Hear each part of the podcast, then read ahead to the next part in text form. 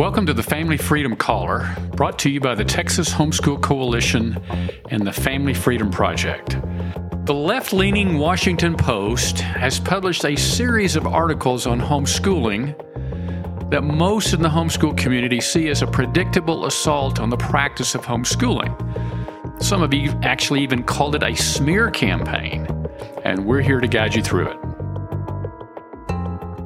The Legacy newspaper did a deep dive into the numbers of homeschoolers through local public school districts in states that require registration. It then lamented the number of states like Texas that do not regulate homeschool students and therefore have no hard data on the number of homeschoolers. The authors quote public school officials who question parents' ability to teach their children effectively in spite of numerous studies that demonstrate their successes. They do acknowledge that homeschooling exploded during the pandemic and much to their chagrin has maintained that growth, although at a slightly slower pace, while public school enrollment has actually dropped. That is decreased. In fact, homeschooling is now about 10% of the total of school age population in the United States and much higher in some states like Texas. Some of the fastest growth has happened in blue states like New York, where much of that growth was stimulated by legislation requiring mandatory vaccination of students in public schools. And as you might expect, uh, people left the public schools in droves to begin homeschooling. The Washington Post trotted out old news stories of abuse by some homeschool parents that were promoted by those who seek stringent control of homeschooling. And of course, they, they quoted that Harvard law professor, Elizabeth Bartholet, who wants parents to have to quote unquote receive permission from the state in order to homeschool their children. This is clearly an attempt to promote the quote unquote government knows best narrative that the public school lobby is clearly losing as more and more families flee a system that seeks to indoctrinate rather than educate.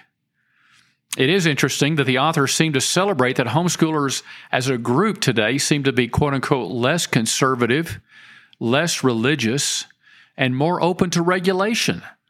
That seems to be their point. that would seem to indicate the problem that left has with homeschooling is that families, rather than institutions, are in control of what children are taught. That's the, also the reason that we're having all these uh, uh, debates and contested elections in public school district uh, school boards now.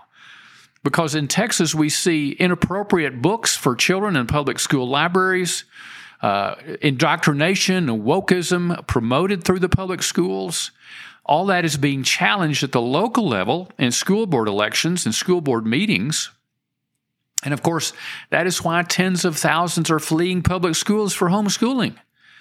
And while there are debates, as I just mentioned, at the public school board meetings and elections challenging many in school board races between those who want to continue the leftist indoctrination and parents who want education without indoctrination in their public schools. Finally, the Washington Post also printed an article uh, that can all, only be called a personal attack on Dr. Brian Ray, a longtime academic researcher and homeschool parent. Dr. Ray is the head of the National Home Education Research Institute that for 30 years has promoted and done um, uh, research on homeschooling and their success. He's actually done an amazing job for over 30 years in publishing research to show the validity of homeschooling as an educational alternative.